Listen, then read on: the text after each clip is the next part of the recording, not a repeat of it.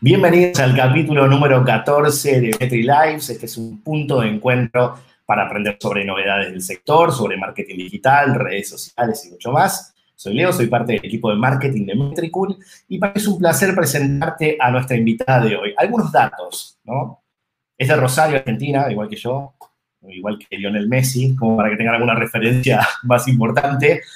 Su carrera es una licenciatura en Administración de Empresas, trabajó en un banco, en una agencia de publicidad, en una empresa de cosmética. Empezó en el 2012 su proyecto Viva la Moda, hoy es la gran referente del mundo de la moda, no solamente aquí en la ciudad de Argentina, sino que aún más. Asesora y acompaña a marcas en el desarrollo de su estrategia digital, brinda capacitaciones a emprendedores. Más allá de tener una gran comunidad en Instagram, porque tiene más de 100.000 seguidores, se autodefine como bloguera, fue reconocida con el premio Olala Makers Awards a la mejor maker de moda.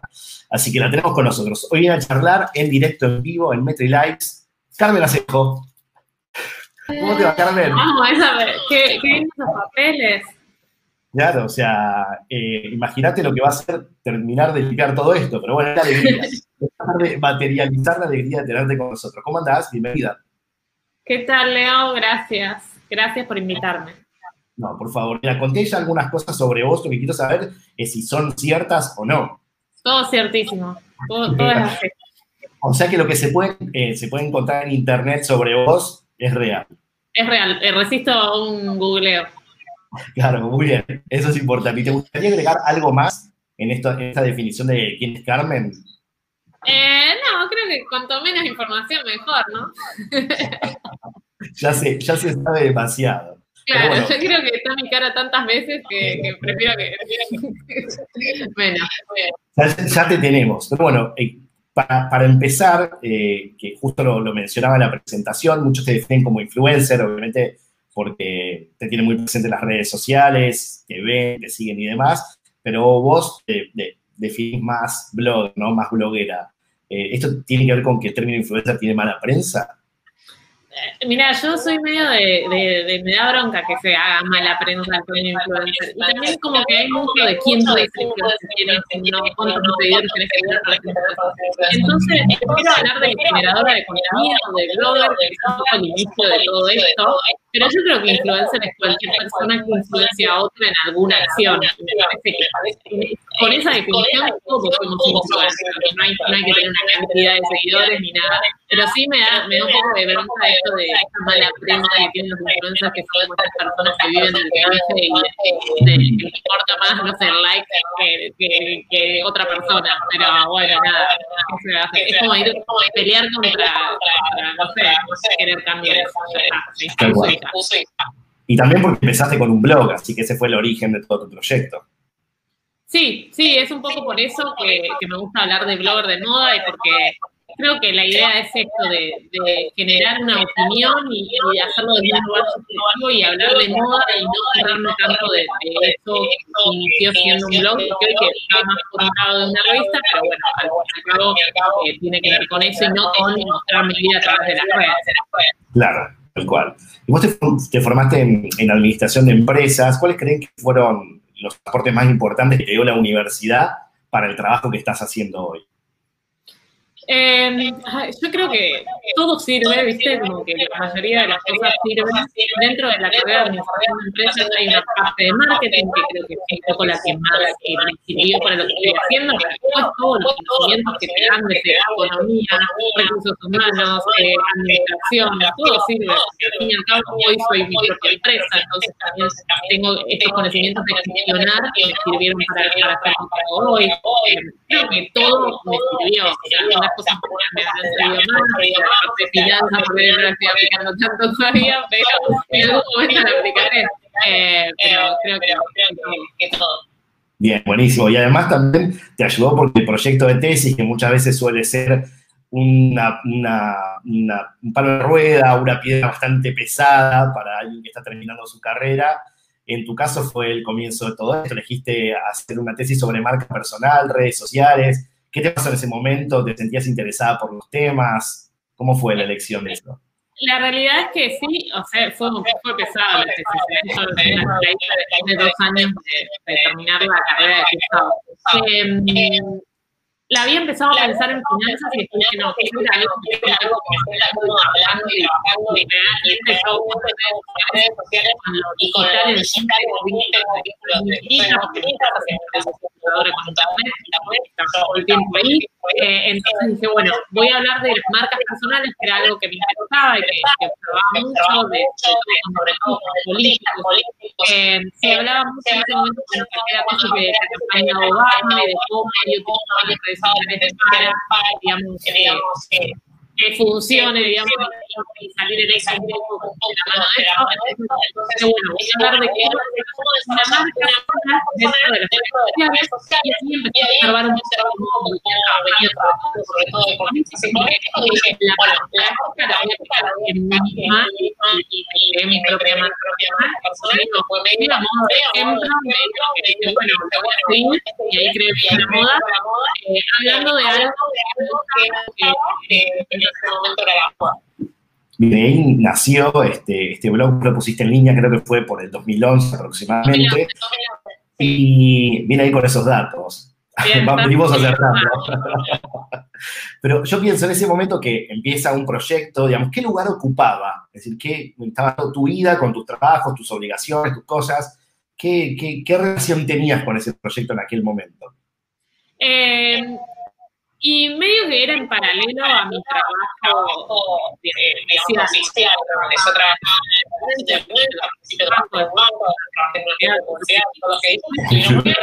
era como lo que hacía cuando dejaba de trabajar, era como el hobby. Hasta que empezó a crecer más y empecé a darme cuenta de que cuando más entonces, y durante el tiempo tenía que hacer algo para tener más tiempo y confiar en que cuanto más te dediques por el porque fue más o menos a 2017 que tomé la decisión esa y dije, ok, me paso con todas, si no puedo y volveré a hacerlo ahora, pero un poco así, entonces empezó ocupando un poquito, un espacio muy chiquito y.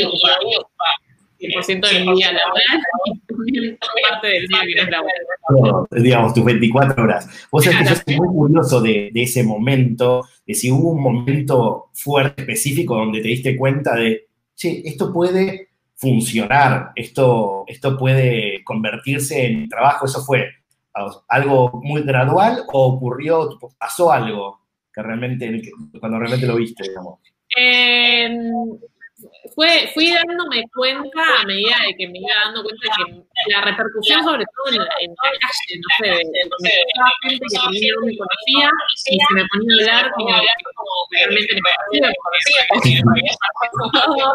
eh, también cuando me empezaron a contactar marcas y emprendimientos, algo de lo que estoy haciendo que estoy funcionando, porque no recuerdo un momento específico y que esto fue eh, creo que fue como por un montón de tironeos de, de, tiempo y decir, bueno, no doy más con esto, eh, necesito ponerme a trabajar. No vida. Claro, bien, es como un poco a poco, ¿no? Creo que todos los que emprendemos nos pasa sí, algo, sí. Algo similar. Hay, hay, algo de que te levantás un día y decís no va más, pero es muy difícil explicarlo, porque no es lo que se dice todos los días anteriores. Ese es el resultado final. Claro. Sí, porque a veces parece que es de un momento al otro. Quizás desde fuera también se observa eso, porque claro. también para, para, muchos empezás a ser conocido en ese momento, pero hay un recorrido claro. detrás sí. y que, que, es bastante importante. Obviamente, aquellos que nos estén mirando ahora en directo pueden hacer sus preguntas. Vamos a tener un, un tiempo para que Carmen las pueda responder, así que aprovechen para consultar eh, sobre, bueno, todo, todo lo que quieran, ¿no? Sobre sus contenidos, lo que hace y demás. De que estamos ante una experta, le tenemos que, que aprovechar. Ah, y bueno, eh, obviamente mm, tenemos que hablar de, de, moda en realidad vos, porque bueno, yo estoy luciendo una camiseta muy linda de Metricool eh, para bien, esta bien. ocasión especial. eh, pero, por ejemplo, si hablamos de moda para vos, ¿cuál es la definición más acertada? ¿Qué es la moda? Ay, la fui cambiando tanto con el tiempo que es muy difícil. Porque por ahí es algo que siempre lo que siempre me por algo del gusto estético y de esto de siempre me, me resultó algo súper lúdico de este momento y, disfruto mucho de estar con otras personas en este momento. No sé, con amigos venían a casa de salir y, disfrutaba mucho de eso. Eh, para mí la moda es un mensaje, o sea, es, es, es, el mensaje que decidimos dar a través de nuestra. Eh, después, específicamente la palabra moda, tiene que ver con siendo posible en un momento, eh, pero yo creo que la vestimenta en general, la vestimenta como un mensaje, sino como algo como lo hicimos Lo que entramos por esa lado, nos dando cuenta que en la vestimenta encontramos un montón de cosas súper interesantes que además en de, de, de, lo visual y digital y, lo, y, lo, y la imagen en épocas de Instagram es una de las redes más importantes y es súper importante. Vos sabés que dijiste en algún momento o lo publicaste, eh, la tendencia es sentirse bien con uno mismo. Y yo me imagino que eh, eh, a todos nos preocupa o nos ocupa algo en, cómo nos vestimos, en qué mostramos, cómo nos vemos, en mayor o menor medida.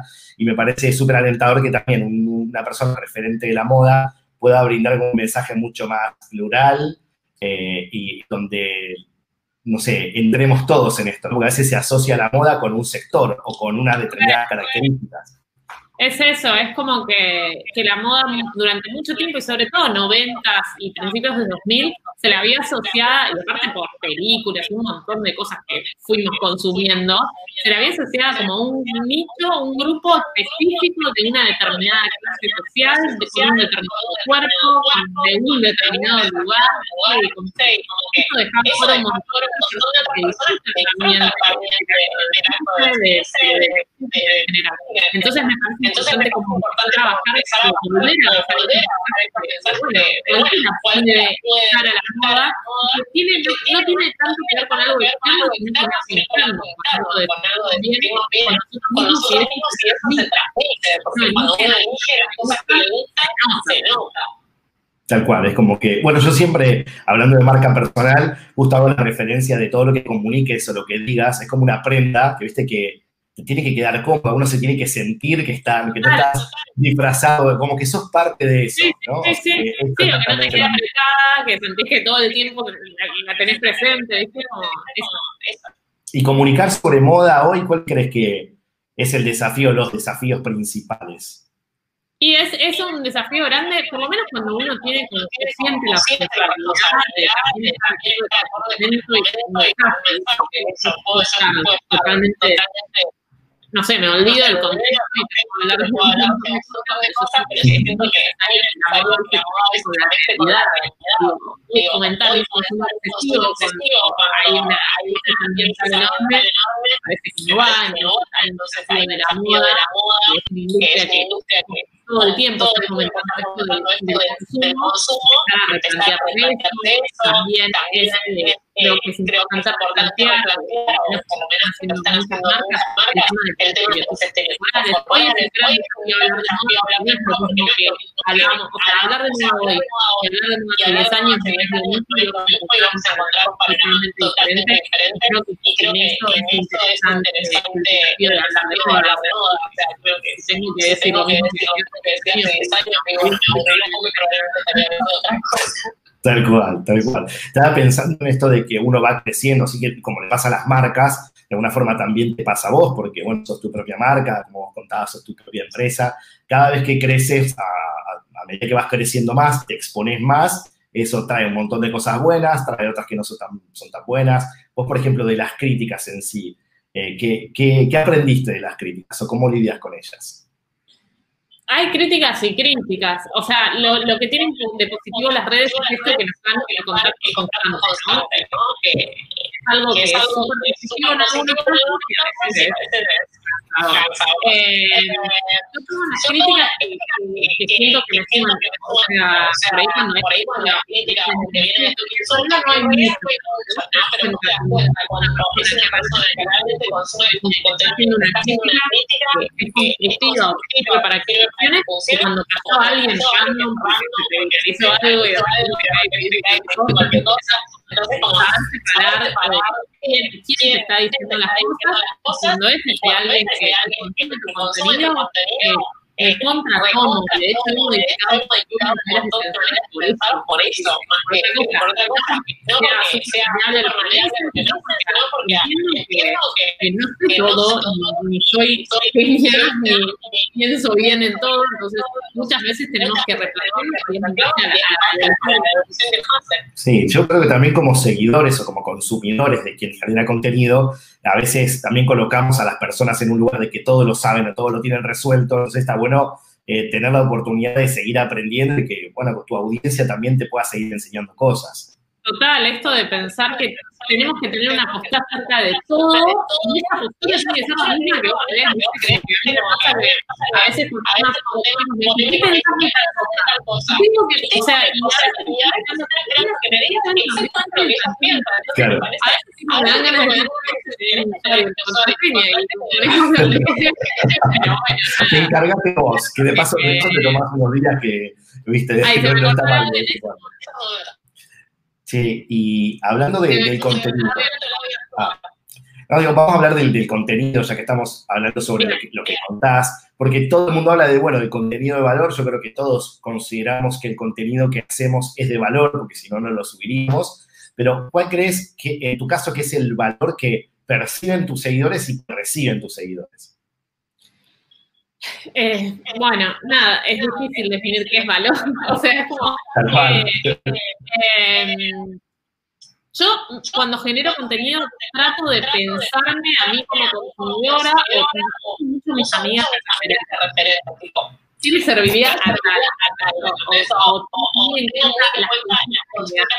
Entonces yo creo que el valor que es hablando con una amiga que ha empezado un poquito más del tema que quizás saben ella, me parece que parece de la cercanía y es un contenido de utilidad 100%, o sea, que lo puedes empezar a aplicar con lo que tenés en tu casa. Me parece que eso es algo que valora mucho, porque también me llega las devoluciones de, un video de 20, de 20 maneras el fin que tenés en el placar colgado seguramente, y creo que eso es lo que, se valora, que no necesitas tener como 20.000 cosas o salir a comprarte algo nuevo para, para empezar a aplicarlo, sino que lo puedes hacer de, lo que tenés en tu casa. Sé que lo pueden poner en marcha rápido y creo que eso es Y en cuanto a la planificación del contenido, sé que tenés distintas secciones, de hecho compartidas con otras personas también.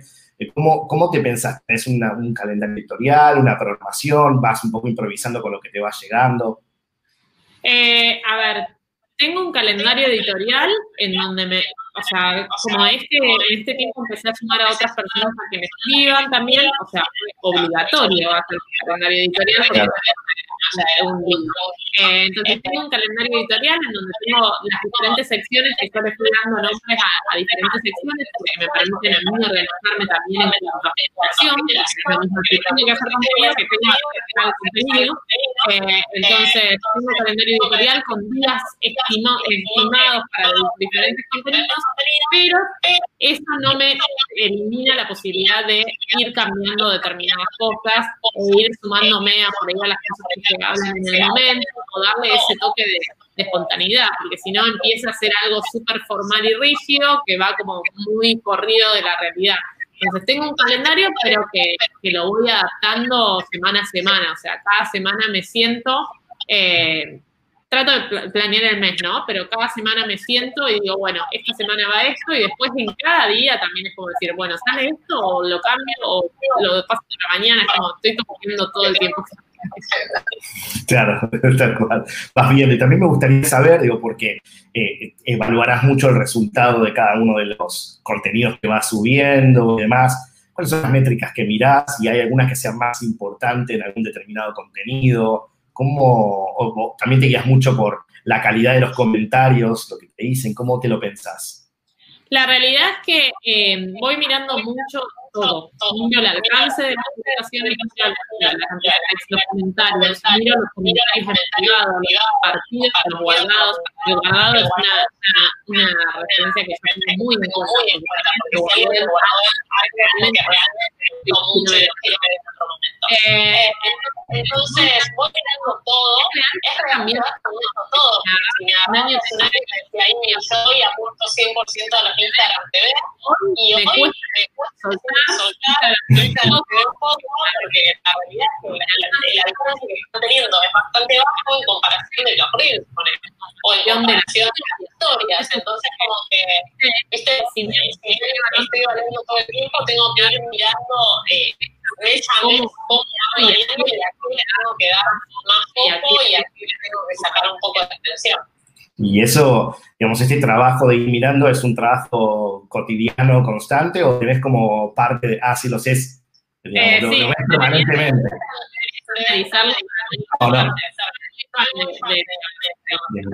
A mí, a mí me, me gusta que compartamos esto porque, digo, quienes nos están mirando, escuchando, seguramente estarán preguntándose esto, ¿no? Bueno, pero ¿cómo, cómo lo hace? Espera un poco, mira, no sé, como que... Y pero viste que uno va, uno va teniendo, yo ya sé más o menos la cantidad de likes y interacciones en la primera hora para que un contenido sea bueno.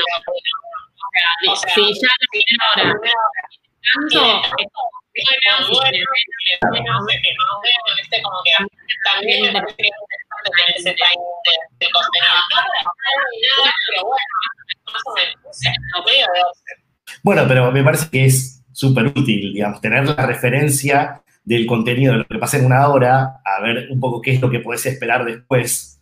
Me parece, me parece para, para que los películas los tengan en cuenta. Bueno, abriste otros canales, ahí también está bueno esto de, de- de contar cómo se van combinando, dónde ponemos la prioridad, que eso lo vamos viendo según los resultados que tenemos. También empezaste a hacer un un podcast. ¿Qué tal es esta experiencia de, de hablar sin mostrar? Porque vos has mostrado y mostrás mucho, digamos, Claro. ¿cómo es esta cuestión de simplemente hablar?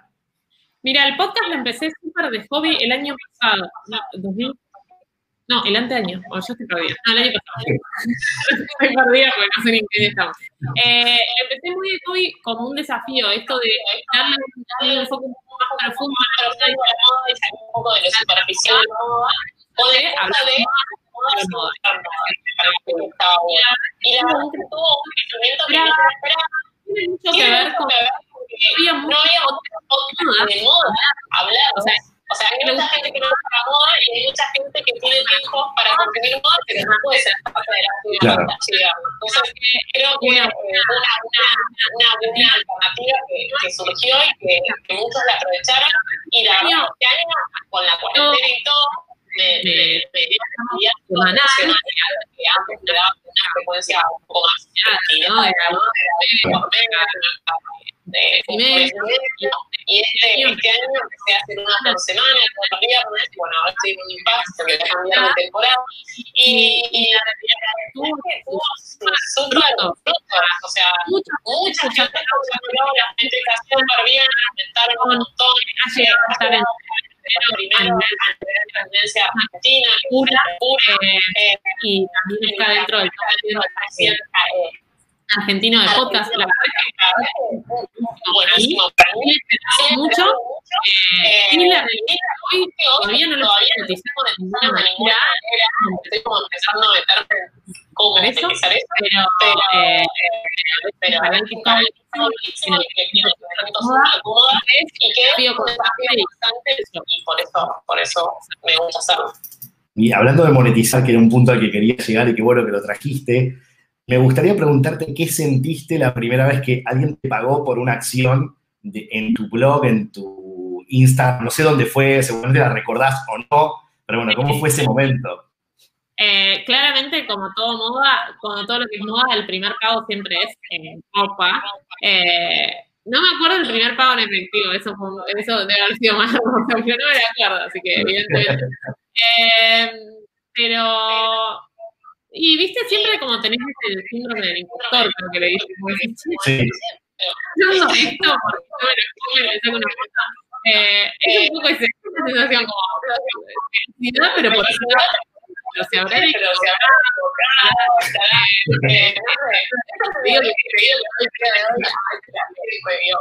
un poco de pudor. Del otro lado está Carmen, que trabaja todos los días y dice, Carmen, ¿qué pasa? O sea, pero sí, creo que sí, el, el tema de cuando trabajas de algo que te gusta mucho, siempre tenés que pensar algo de Ah, no, que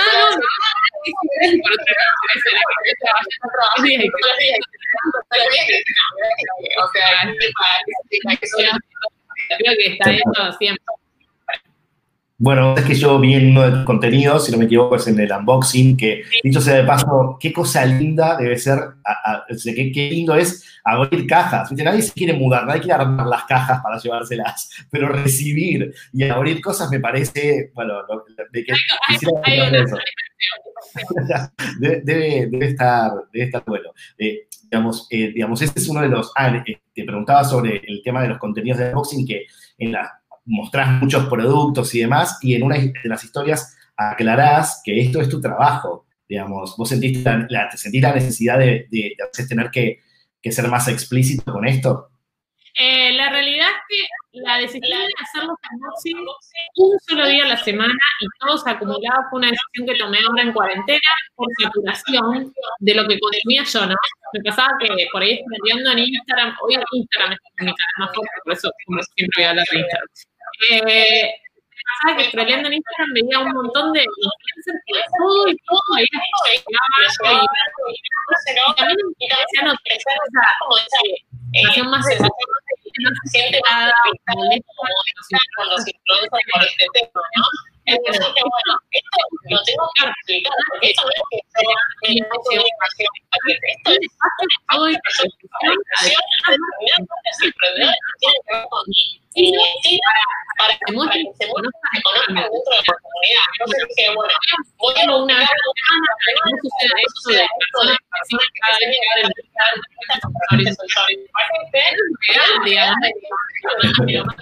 soy yo, porque tengo de que quiere, que de espacio publicitario de la tele, pero trasladado a las redes sociales. Así que decidí simplificarlo que día a la semana, con una aclaración al inicio y al final, mencionando que es un espacio donde se aclara a la persona que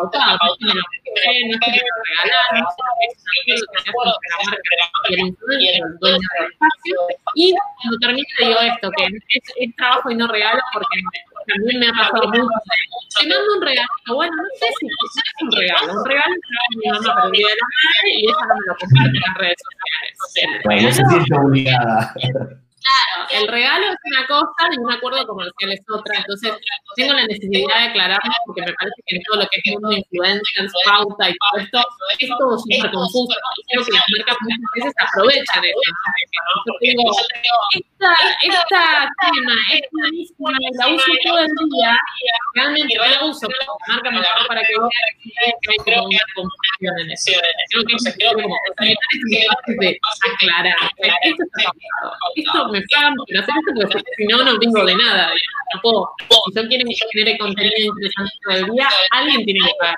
Si no, claro. no ir a trabajar otra cosa. Claro, y hacerlo mientras tanto. No, a mí me parece muy sano y está bueno también el hecho de, de, de generar cierta conciencia sobre cómo funciona esto, ¿no? Me acuerdo con Carmen, hablamos ya hace un tiempo en un evento en el que nos conocimos, eh, que ya Carmen empezaba a, a tener muchísima notoriedad y justamente habíamos hablado sobre esto que me había quedado muy, como mi impresión de, de Carmen en su momento había sido esto, qué clara la tiene a nivel negocio, ¿no? Como siendo qué clara la tiene en cómo, cómo tiene que negociar o no. Me imagino que debe ser, quiero pedirte un consejo ahora, en qué caso, cómo y cuándo le decís que no a una marca.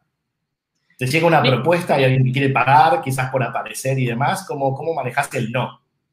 Mira, hoy hay más no que sí en mi vida de, a nivel eh, acuerdos con marca, pero porque tiene que ver con que yo cada vez tengo un mensaje más claro, o sea, tiene que ver con, no sé, diversidad, eh, sustentabilidad, eh, hablar de moda de diseñadores locales y, y demás, entonces como cada vez tengo más definido cuál es mi mensaje. Y yo creo que cuando vos tenés tan definido tu mensaje, al instante te das cuenta cuáles son las marcas que se adaptan a ese mensaje y cuáles son las marcas que no se adaptan a ese mensaje. Entonces creo que cada vez más no por hacerme la, selección o sino, sino porque, primero, trato de que cuando hago algo pautado sea algo de valor para la gente, o sea, que sea algo que yo diga, bueno, esto va a servir porque tiene tal cosa y tal otra.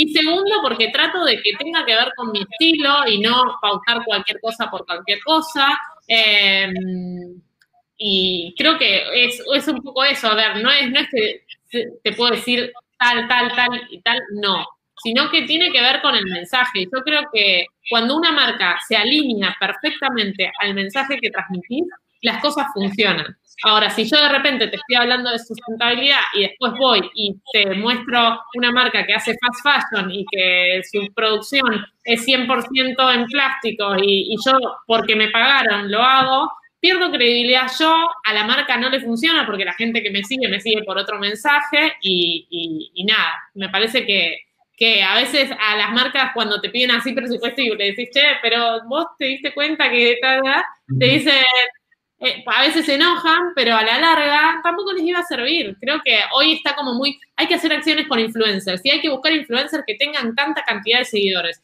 Bueno, no, quizás el influencer que vos necesitas no tiene 100.000, tiene 30.000, pero es mucho más de nicho y apunta mucho más a lo que vos estás vendiendo y no por ir atrás, digamos, corriendo del número. Buen consejo también para aquellos que nos están viendo o escuchando que incorporan influencers o que lo están haciendo o tienen la idea para hacerlo, justamente, ¿no? Para que también te escuché en otra entrevista, porque le estalqué bastante a Carmen, que siempre decía sobre, un poquito nada más, ¿no? Sobre, bueno, siempre que uno quiere comparar calidad con cantidad, pareciera que en la mayoría de los casos siempre la, la calidad determina ganando la cantidad, ¿no? Y en las redes es todo muy cuantificable, eh, entonces hay que saber cuál es el verdadero patrón de, de, la calidad. Vos si tuvieras que elegir una cuenta para trabajar, digamos, si tuvieras que elegir algún influencer o una cuenta que le, revisás la cuenta y decís, esta persona realmente hace algo de calidad o no. ¿Qué parámetros tendrías en cuenta? O sea, si yo soy una marca que busco a alguien que, para patrocinar mi producto o servicio, yo creo, creo, que eh, es clave ser consumidor de ese contenido, digamos. O sea, a veces me pasa que me dicen, che, me dijeron que tengo que ser como. Bueno, bueno, pero me parece que está interesante que mires a ver si te gusta lo que gusta, no, no, no, que te hayan dicho. Creo que es importante consumir ese contenido, contenido sea más que vaya a hacer eso, práctico, que sirva, y eso lo puedes ver en los comentarios, lo puedes ver en, las recomendaciones, haces esas cosas que te lo recomendaron, me parece que qué sé yo, a mí me un poco el, perfil solamente tiene una linda estética. Solamente una linda estética funciona cuando te dedicas a eso, a generar fotografía, generar pero creo que, creo que, que para algo más una linda estética. Bien, me gusta, me gusta, noto. Voy, voy tomando nota. Ya en un, en un, momento vamos a hacer las preguntas metriculas, así que pueden aprovechar para dejarlas en, en, un comentario. Así, Carmen, una especie de mini asesoramiento, consejo, recomendación que nunca, nunca está de más. Me gusta que están diciendo que hay, hay muchas personas que recomiendan eh, dentistas, ¿viste? Y esas cosas. Y yo creo que uno también tiene que ponerse un límite. ¿Hasta dónde, no? O sea, ¿para qué trabajo? sí, aparte, Aparte también pasa que hay marcas que hacen una acción que aparecen justamente en un cierto número de influencers el mismo día con el mismo tema. O sea que muchas veces pasa que el mismo día resulta que todas las personas tienen la misma inquietud. Eso es una aclaración porque me ha tocado participar de algunas campañas que muchas veces son bajadas de marca, no sé, me pasó, eh, yo trabajo mucho con DAV, que es una marca que me encanta porque tiene un mensaje que está muy alineado al mío, pero sí, hay veces que hacen campañas y dicen, tipo, hoy salimos todos con esto. Bueno, y a veces, ¿viste? Es, es, poder de, no, no puedo decir, che, yo salgo dentro de este día, no, porque la idea era esta. Pero sí eh, suena raro cuando de repente salís con un mensaje que salen todo el mundo con el mismo y encima no tiene nada que ver con, con lo que vos solés decir. Pero bueno, a veces hay, hay, hay, decisión personal y a veces te tenés que sumar a una acción porque el, objetivo de la marca es generar ese bombardeo. Hay marcas que entienden que eso funciona y hay marcas que entienden que eso hoy ya no funciona, que para mí es que no funciona, pero bueno, tenés que tener negociación todo el tiempo. Sí, aparte yo creo que últimamente lo que funciona a veces deja de funcionar y lo que no funciona empieza a funcionar, o sea que, que, cuesta un poco sentar esa, esa, sí, total. Hay algo que te deben preguntar siempre, que te lo voy a preguntar, eh, no sé si hay una respuesta, pero bueno, es, ¿cómo hiciste para tener tantos seguidores? ¿No es la pregunta que te hacen? Sí, sí. Y, yo siempre digo que, tipo, tengo una parte de responsabilidad, pero hay una gran parte de responsabilidad que es eh, la plataforma. Em, que cada día la entiendo menos, ¿eh? Y por más que cada vez la estudio más, cada día la entiendo menos. Em, me pasa que el crecimiento más grande que tuve, o quizás que se me duplicaron los seguidores, fue cuando empecé a generar contenido de utilidad, que eso depende de mí, pero también dependió de que empecé con un formato, en ese momento era Instagram TV, que la plataforma misma lo empezó a, a potenciar, como hoy pasa con Reels, ¿no? Entonces fue como una, se unieron dos cosas. Por un lado, yo empecé a generar un contenido útil y por otro lado, la plataforma se me asoció en ese contenido útil y me empezó a mostrar más y eso hizo que, crezca. Igual tengo un montón de seguidores, hay gente que tiene muchísimos más. A mí hoy yo no estoy tan en busca del seguidor, sino estoy en busca de la interacción. Yo creo que es clave hoy mirar más eso y mirar más la repercusión y los contenidos y, los comentarios debajo que el número en sí. Pero bueno, la verdad es que, o sea, si yo pienso en 120 y pico mil personas físicamente unidas en un lugar, es un loco. Pero también hay que entender que no es que esas 125 mil personas ven mi contenido, sino que lo ven probablemente un 10% de base, un poquito más cuando el contenido es un poco más y a veces supera ese número cuando, cuando se viraliza el contenido. Ahora hay, tengo un reel que está llegando al millón doscientos de personas y no lo puedo creer, pero también siento que no, no es 100% responsabilidad mía. Creo que tiene que ver con que la plataforma le interesa el reel, yo hice un contenido que más o menos funcionó y ahí me está viralizando y apareciendo por todos lados y hay gente que cae tipo random y no saben quién soy, pero comenta, como que pasa un poco bueno, esa, esa, es la magia de las redes, ¿no? Que no sí, qué puede pasar. Es, es, que, es que tiene eso, ¿viste? A veces conoces un montón y podés explicar y hay veces que la verdad que es inexplicable. Sí, yo creo que el concepto justamente de, de lo viral eh, es como cuando hace, la gente se propone, voy a hacer un contenido viral. Bueno, no es algo que puedas hacer vos. No. Vos propondrás un contenido y después se verá. Hay ciertas cosas que, Claro, hay ciertas cosas que vos podés tender, o sea, yo sé que tal tipo de contenido funciona más que tal. Yo creo que la clave de lo viral es que te encuentre trabajando, o sea, viste que cuando te dicen la creatividad te tiene que encontrar trabajando, porque si la creatividad te encuentra haciendo nada, no vas a hacer nada con eso. Entonces, hacer, hacer, hacer, y en un momento ese, te van a unir todas esas cosas, pero si no estás haciendo nada, no va a pasar nada. No va a pasar jamás. Y, claro, creo que haces un montón de contenidos pensando justamente en cada uno de estos factores. Digamos, un poco eh, los caprichos de las plataformas serían hacer lo que la plataforma quiere, luego tener en cuenta lo que vos querés mostrar y demás. Pero más allá de todo eso, ¿cuál es el contenido que vos más disfrutás hacer? Es decir, bueno, hoy me toca hacer este contenido, así que hoy es un placer. Hoy en día, el podcast. Porque creo que hay algo de, no estar expuesta físicamente que me gusta, eh, en donde puedo estudiar un poquito más, como que me siento y, y, estudio, siento que no está tanto la presión eh, física.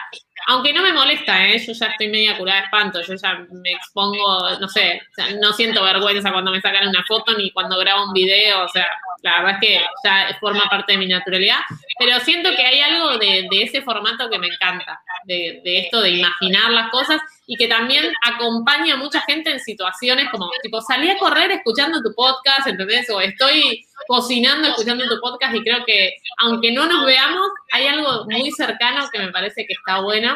Y aparte son charlas de una hora que creo que en los tiempos que corren donde todo es rápido, todo es 15 eh, segundos, un contenido que me explique todo, que alguien se tome una hora para escucharme hablar, a mí ya eh, gané, ¿entendés? Entonces me parece que es el, es el formato que más me gusta. Amo todos, ¿eh? Porque si no, no podría trabajar de esto, pero sí es real que a veces estás cansada y no tenés ganas de grabar un video donde te pruebes un pantalón de 80 maneras diferentes, o sea, es cansador. Pero lo, que uno, muchas veces consume en 5 segundos, 10, 15 o lee en 2 minutos, lleva muchísimo tiempo de preparación, ¿no? Claro, amo Reels, que, pero son 15 segundos antes que algo que hacía, ¿entendés? Para un video de 2 minutos y medio, ahora lo tengo que resumir para 15 segundos, pero el trabajo detrás es el mismo, ¿entendés? Como, Sí, hay como, que, aparte la, la diversidad en, las, en los contenidos, en las distintas plataformas, de la misma manera, porque Instagram parecía que son varias plataformas en el mismo lugar, Total. o sea, tiene distintos formatos, básicamente lleva un tiempo importante. ¿Y qué es lo que más te agradece los seguidores? Mientras conecto la compu que se me queda sin batería, contar, ¿qué, qué te agradece? eh, yo creo que la, la, respuesta, que es algo que también tengo que empezar a, a, ver, porque yo siempre como tuve la filosofía de yo respondo todo, yo respondo todo, y ahora me doy cuenta de que no me da la vida para responder todo, porque tengo que estar todo el día respondiendo todo. Eh, pero bueno, creo que la respuesta, la cercanía en el mensaje, ¿no? que no, como que estoy bastante conectada con la realidad, más allá de que yo podría quizás eh, estar todos los días mostrándote un look nuevo, la necesidad de bajar el mensaje a algo más realista, porque también es lo que soy. Y la utilidad del contenido. Bien.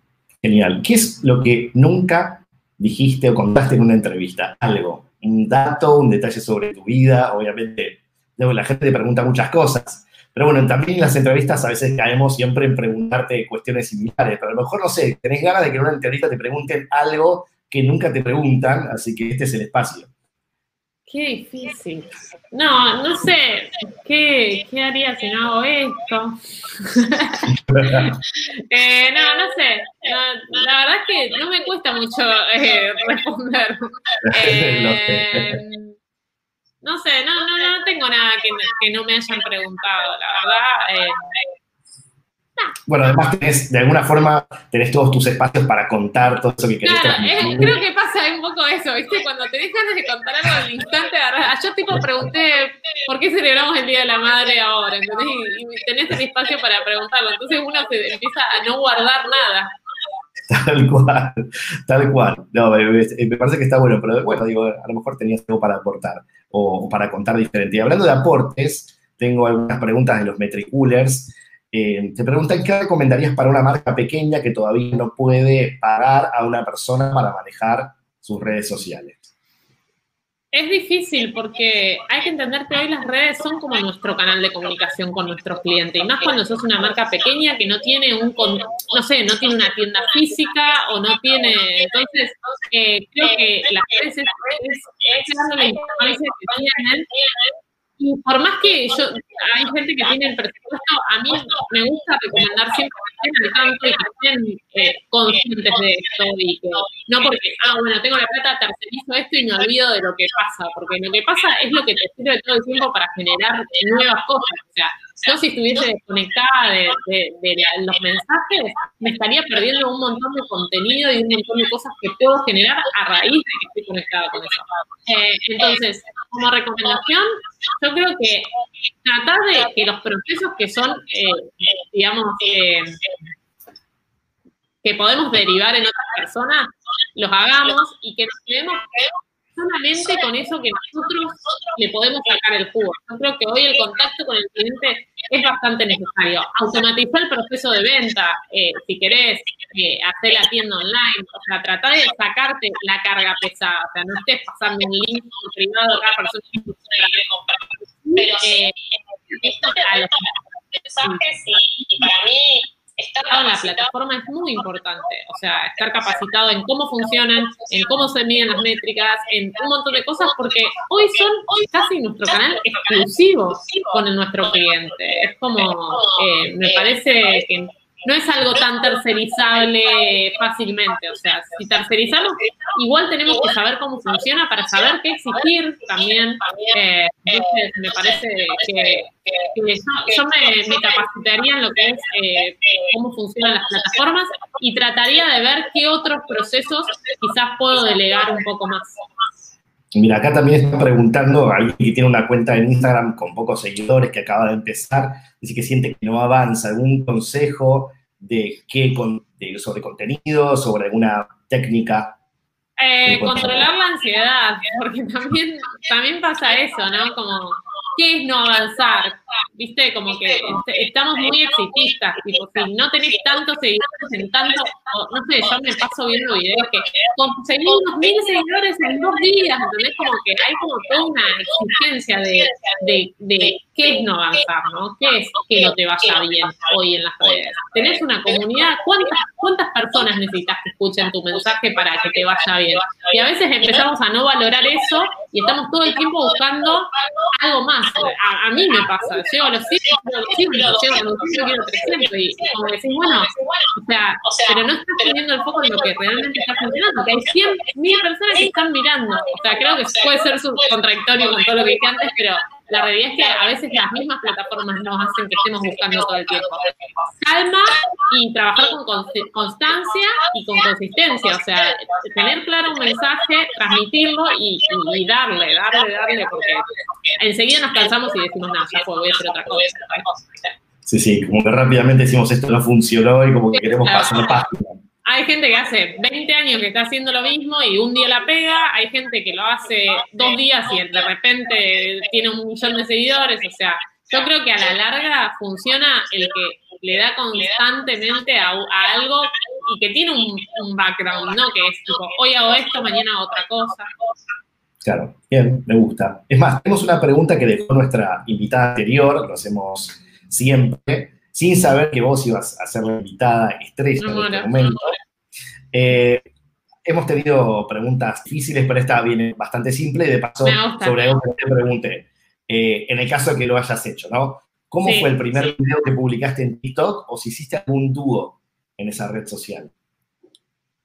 El primer video que publiqué en TikTok fue malísimo porque fue tipo un challenge de, viste, esos que ponías un papel y lo mojabas y aparecía una frase escrita, una porquería, no sé ni por qué lo hice, pero lo peor de todo es que escribí mal TikTok, o sea, hasta ese nivel llegó mi ansiedad, escribí TikTok con C y TOC con entonces como que nada, era como que, bueno, ahora me tengo que sumar a esto y me metí.